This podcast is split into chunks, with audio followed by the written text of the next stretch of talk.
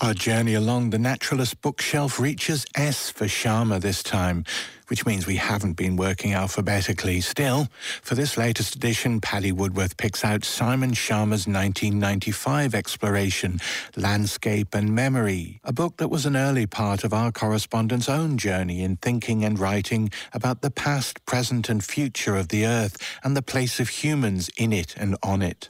Nearly 20 years ago, while vaguely pondering the idea of writing a book that would be, in some way, about nature.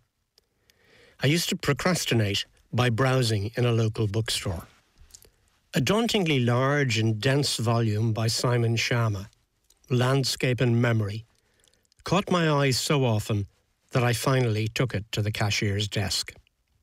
Looking back over my notes on it now, I see that my first words were simply this is a treasure trove.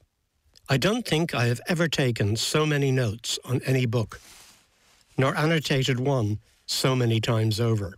What strikes me most today, reopening it for the first time in about a decade, is how many of Schama's ideas, the book fizzes with stimulating, challenging thoughts, fed into what I would later write myself. And how many of these ideas are still my daily companions.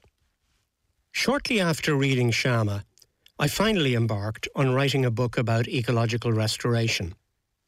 This is the daring conservation strategy that claims that it is still possible, even today, to recover much of the lost natural riches of degraded natural landscapes. Restoration is not Schama's subject, but he taught me some important basics about our place in the natural world.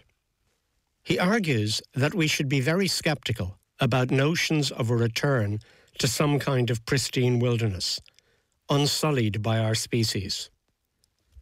And so I learned early on that in order to meaningfully restore a landscape, we should surely be able to fully understand all of its past and the role we humans have played in shaping it. Schama writes, even the landscapes that we suppose to be most free of our culture may turn out, on closer inspection, to be its product. And he says that this is no cause for guilt and sorrow, but for celebration. Now, his use of the word product here is, in one sense, a gross overstatement.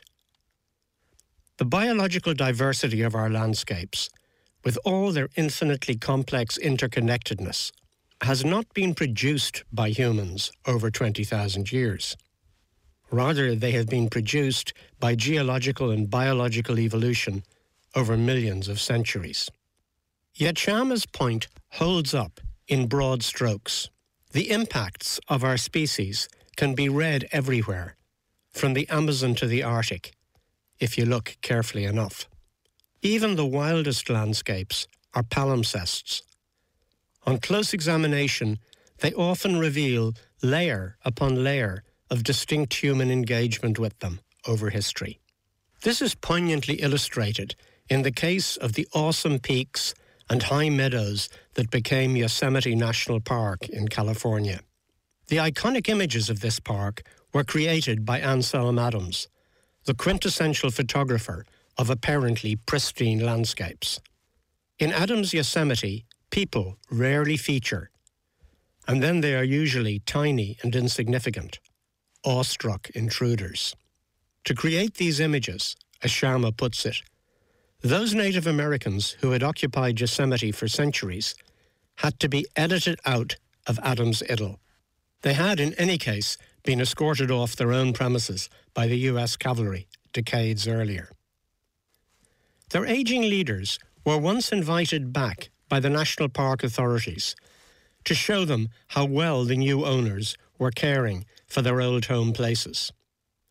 But the chieftains were outraged. You have let the valley get so dirty, they exclaimed. The park bosses were mystified.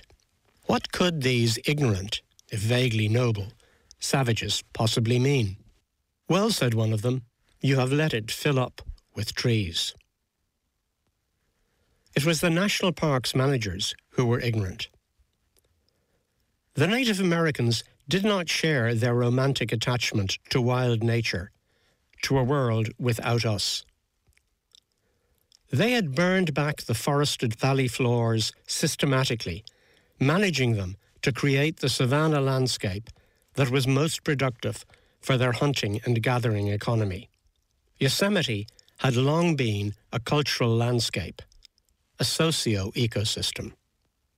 This story suggests that the fashionable and seductive, but sometimes sadly superficial concept of rewilding may not always be the best guide to restoring a more sustainable and biodiverse future.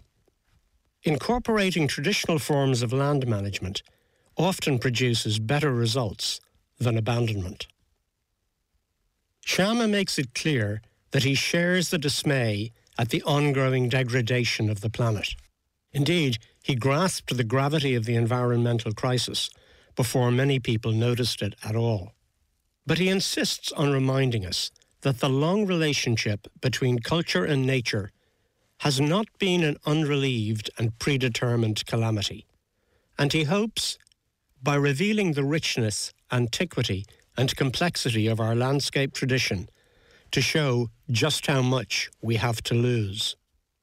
And in 621 unforgettable pages, he does just that. Paddy Woodworth there with his latest addition to the Naturalist bookshelf, Simon Schama's Landscape and Memory.